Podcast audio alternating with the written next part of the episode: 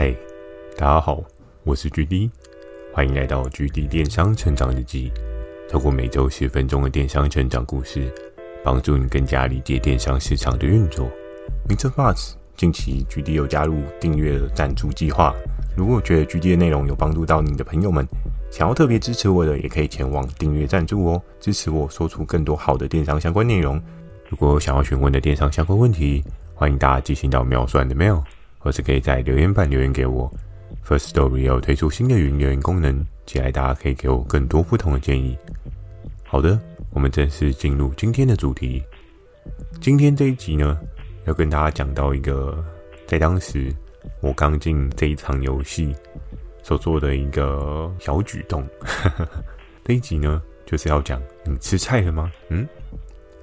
今天作为一个菜鸟，就应该要吃菜吗？还是今天是要讲跟青菜有相关的电商主题呢？应该会有不少的听众朋友很好奇，说：“诶，在电商你要卖菜吗？GD 你一开始就卖菜哦。”卖菜这件事情呢，也不是不行，只是在当时的一些物流运输的状况之下呢，卖菜这件事情是有挑战性的哦，因为大家都知道，对于青菜。你的价格定义可能都是在对应的价格水位哦。一把菜对你来讲多少是贵，多少是便宜哦？这件事情我们就可以好好的去思考一下。如果你有去过菜市场的朋友，你可能对于价格定位带会在十块、二十块。确实哦，这是一般就是市场所卖裸菜的价格定位哦。那一把菜到一百块，你觉得贵吗？嗯。好贵哦，有在买菜的人应该会觉得很贵吧？你去餐厅吃一盘大盘炒青菜，一百二会贵吗？你又觉得没有那么贵啊？今天这一集是要讲青菜吗？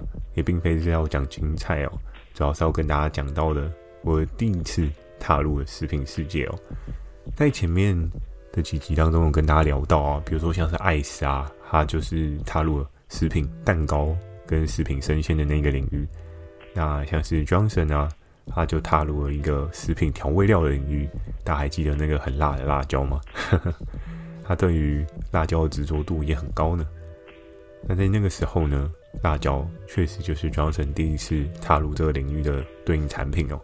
那 GD 我呢，踏入食品的第一个产品是什么？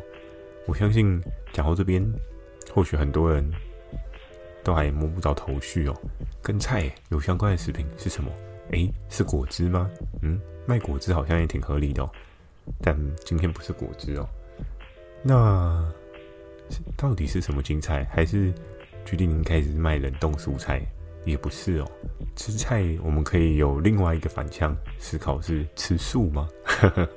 诶，想要吃素这一块，或许就有许多听众朋友稍微有点想法，或是有些共鸣哦。那在举例我。当时第一次踏入食品的这个世界呢，我不知道为什么那时候我会挑战一个门槛相对那么高的品项哦。那在我第一次踏入食品的世界呢，就有点误打误撞哦，因为我对于食品的开发，我自己是摸不着头绪。那当然我知道，在当时其他的进网当中啊，有许多还不错的食品可以开发的标的，比如说像是一些知名品牌蛋糕啊。又或是一些知名的小吃啊、团购美食啊，确实这些东西都是你可以去带回来、可以去讨论的。但是对于我来讲呢，我说不上来，食品对我就没有任何的冲劲哦。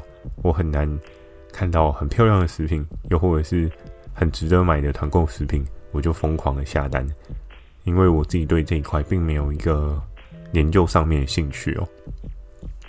所以在那个时候，我踏入食品的世界啊，就要回归到某一天的一个生活小故事。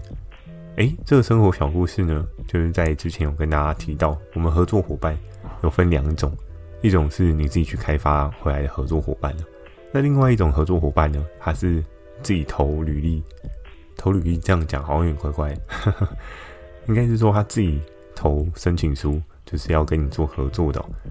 那在那个时候呢，对于当时的我，当我手上可能也有一些合作伙伴嘛。那我那时候就想说，诶，有一些新的合作伙伴，不然就试试看好了。那那时候我就挑到了这个食品的合作伙伴，在当时候呢，这个食品的合作伙伴呢，他在他的简单的描述栏上面有想到说，诶，我们这商品在什么地方呢？还有多少的销售水位？然后在他对应的 group 上面呢，有一个很良好的输出哦，建议我们可以经由合作，大家共创双赢这样。在这一段介绍的过程当中呢，我就觉得，诶。或许可以试试看嘛，毕竟对方是有一些销售的数据，那我可以因着这个数据去做一些不一样的思考跟测试哦。所以呢，那时候我就拨起了电话给这一个合作伙伴的窗口。呃，我依稀记得好像是一位大姐，对，但他姓什么我已经忘了，因为毕竟七年前的事情真的是超级无敌久的哦。电话当中呢，大家谈的是相较热络。但我也是第一次去研究这一块市场哦，所以我就跟他说：“诶，那没有关系，我们就很多品项我们都尝试看看嘛。因为毕竟你的这一个对应的产品呢，在实体通路有一个不错的销售，那我们很难说会不会在虚拟也有一个不错的量能突出的表现哦。所以那个时候呢，我们就双方都很开心的签下了对应的合约，然后他也把合约送过来给我，我们走一个正式的流程。”那流程走完之后呢，我再更进阶的去跟他讨论说，诶，那我们今天的商品提案，我们要怎么样做包装啊？我们要去做什么样的测试啊？然后在一开始我们上一通电话的聊天当中啊，我只知道它是素食类的食品，呵呵素食类不是麦当劳那个素食哦，是吃素加菜的那个素食哦。然后在那个时候呢。第一次他报给我对应的单价的时候，我就问这位大姐说：“哎，大姐，你这个东西怎么那么贵啊？”在那个时候，大姐就跟我说：“我也不是要特别卖你们贵啊，因为你们的实体啊、贩卖铺货啊，都已经算是卖的相对没有那么贵了。但为什么网络要那么贵呢？因为有很多速食产品啊是要走冷冻的哦。那当要走冷冻的这个运输过程当中啊。”当然，在七年前跟现在的冷冻的费用是有一个极大的落差哦。可是，在七年前的冷冻费用呢，跟常温的费用也是有一段的差距哦。我知道有一些很早期就进入电商的合作伙伴，他们的运费呢，可能 maybe 假设常温的话，有的人厉害一点可以压到五十块左右，在当时候的冷冻呢，至少就要一百五到一百八哦。所以在这运费的堆叠成本上面啊，其实就造成了这个产品有很大的门槛哦。你要做这个东西呢，真的是需要有一定的心脏承受力哦。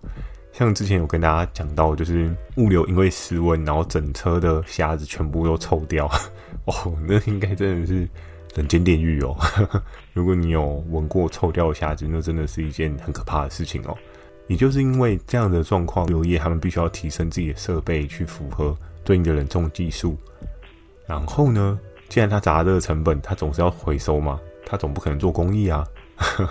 所以这个冷冻的费用呢，就真的是非常高哦。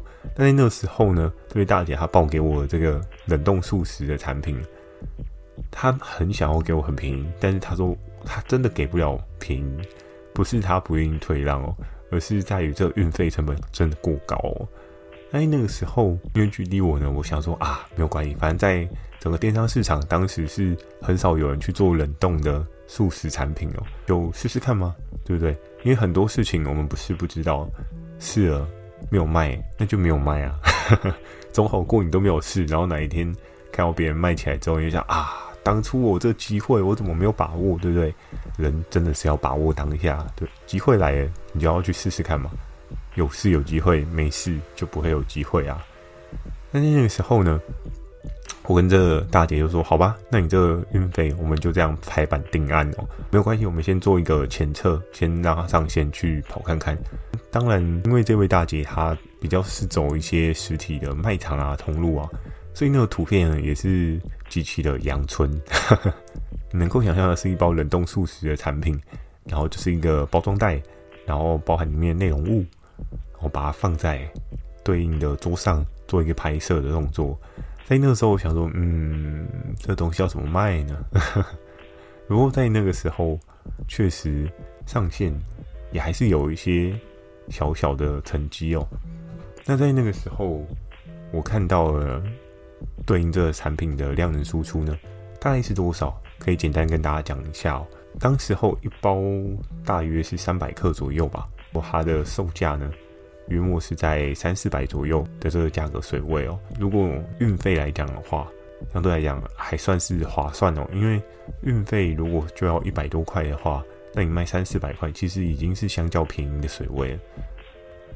只不过在当时候呢，我看到更多的是一次买两包的人还是比较多啊。因为在我们的优惠方案里面，通常越大的组数就会有一个越漂亮的价格嘛。那有的人可能已经吃过了，或者是想说为了节省运费，他就一次买两包。那两包的运费摊体状况之下呢，它就可以有一个更漂亮的价格哦。而在这一块市场呢，最后我也想要跟大家做一个小小的分享哦。有时候会跟大家聊到说，诶，我今天在卖一个对应的商品，我要去了解背后的那一群人是谁哦，到底谁要买，谁会需要这个东西哦。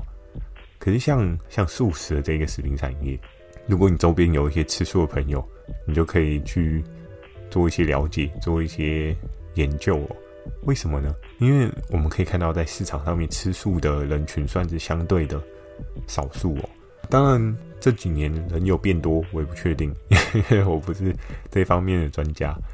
有时候因为对应的人群是相对精准哦，这一群的受众是很明确的，他必须要就是在他的生活饮食习惯上面，他需要吃素哦。那不论是宗教信仰的关系啊，又或者是他可能有一些身体上面的需求关系，因为像有一些人，医生可能嘱咐他说：“诶，那你不能吃一些比较重油腻或者重口味的食品。”所以有些素食呢，相对来讲是比较清淡一点。但是真的完全清淡吗？就是 有很多新闻报道有说素食也是有点高钠或是重调味的。但这就是因人而异嘛，每个人选的素食产品也不太一样。可是这一群人在当时候，包含就算是到了现在，我相信他们也是一个还蛮明确的目标族群哦。怎么说呢？因为会吃素食的人，他们会在意的点，大多数就是那一些点。我们也可以看到很多的这一些冷冻素食的业者啊，他们有各式各样推陈出新的。那我都觉得很有趣的，有什么素肉排。然后还有什么素鱼排，还有素贡丸，非常有趣哦。就是，诶，它就是素再搭上，就是他们所谓的荤食嘛，就有点像是，嗯，以疫情来讲的话，就是伪阳性的概念。说起来也蛮特别的，就是，诶，鱼排是肉，然后加个素，变素鱼排，它就变素食了。哇，真的是有素，我都可以变得不一样的。所以在那个时候，你也可以观察到一个不一样的市场发展哦。包含在饮食的这一块呢，很多人都会觉得，诶，那我应该要吃哪一类的健康食品啊？又或者是说，诶，我比较偏好吃什么样的商品？但是像这一群人来讲的话，他们真的对于吃素这件事情呢，是非常非常的要求哦。甚至我记得好像也有看过有一些 YouTuber 他们。对于吃素这件事情也，也是有一些个人的坚持啦。所以这一块的市场呢，会不会越来越大？我相信，或许在时时代潮流的演变之下，素食的这个主义者呢，可能也会变得有一些不一样的轮廓。Maybe 可能在以前，只有一两万的人会想要吃素食，因为过往早期大家对素食的定义都觉得，嗯，素食不太好吃，嗯，素食没有。原本的那一些鸡鸭鱼肉来的美味，来的有肉感，对不对？因为毕竟吃肉这件事情，应该还是多数人会比较喜欢的。那吃素这件事情呢，有一些人可能也蛮喜欢的，但我相信应该是比较相对少一点的人群是这样的。可是也是因为这个人群相对比较没有这么多，那它精准性就会非常高哦。所以我们可以看到近几年像是赖的一些推播啊，或是一些社群的成立啊，应该也是有更多的一些小众市场的人群聚集在一起哦。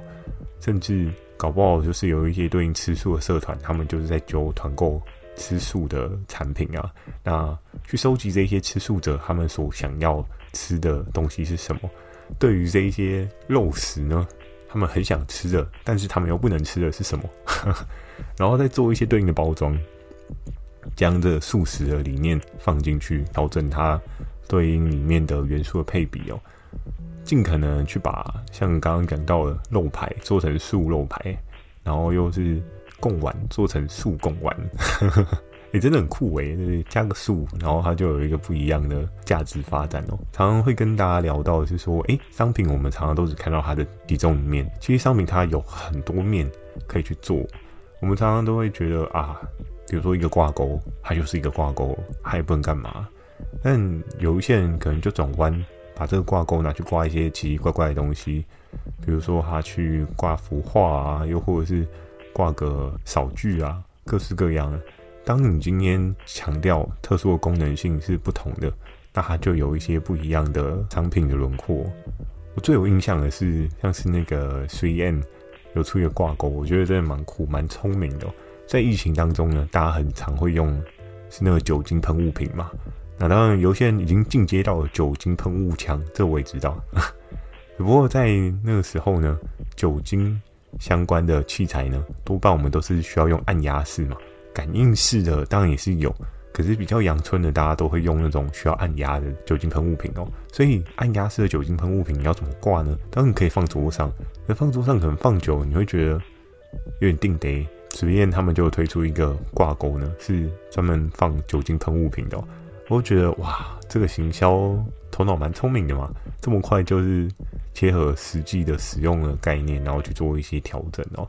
所以一个挂钩，平常这种挂钩，你可能就会觉得啊，这个挂钩大概就只是五块十块的东西而已吧。可是虽然做这样一个包装，然后卖你二九九，嗯，聪不聪明？很聪明啊，对不对？因为你真的确实会用到啊，你的酒精喷雾瓶确实摆在那边很难看啊。但是做这样的调整之后呢，十块的挂钩突然变成三百块，嗯，值不值得做？可以呀，对不对？但是就在于你有没有想到，你有没有嗅到这个商机，你有没有嗅到这个可能性哦？所以很多的产品，我们千万不要单一面的去看说，啊，它就只能这样啊，就第这个东西就这样。不然你跟我讲你要怎么变魔术？诶，多看看大卫魔术秀啊，多看看刘谦啊，搞不好你也可以变出一个不一样的电商魔术啊，电商奇迹。我自己在电商的这一段路程当中啊，我也开始有一些。不一样的思考跟不一样的逻辑哦，尝试着用不同的角度看待同样的一个商品哦。诶，真的，我自己有实测过几次，真的有中哦。同样一个商品，用不一样的方式去做一个陈述，发现其实受众 TA 也会有不一样的轮廓。这是我跟很多合作伙伴尝试之后的结果。有时候商品呢，价值到底是怎么样呢？就是在于您怎么说。只要你抓到对应的价值呢，你在电商要存活更久更好，这件事情绝对不是一件困难的事情哦，在于你有没有想到而已。好的，那今天的分享呢就到这边。喜欢今天的内容，也请帮我点个五颗星。如果想要询问电商相关问题，也欢迎大家进行到描述的 mail，或是可以在留言板留言给我。First Story 有推出新的语音留言功能，期待大家可以给我更多不同的建议。好的，回到今天的问题时间哦。那今天要问大家什么呢？既然讲到了素食这个品类。我也想要问大家的是，你人生中第一次吃的素食是什么东西？哎、还是尴尬，就是 你都没有吃过素食，没有关系，你也可以分享一下你对素食的看法哦。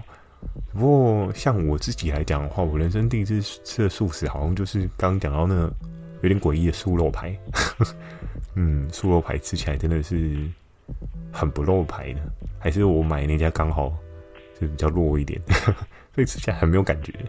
好的，非常的期待大家可以分享一下你自己吃素的一些经验哦，或者是你在吃素上面有什么样的感觉，不一定一定要分享你的第一次吃素的产品，你也可以分享一些你对吃素的看法，我觉得也是蛮有趣的哦。因为人总是要互相分享交流，我们才可以得到不一样的成长嘛。记得锁定每周二跟每周四晚上十点的《GD 电商成长日记》，祝大家有个美梦，大家晚安。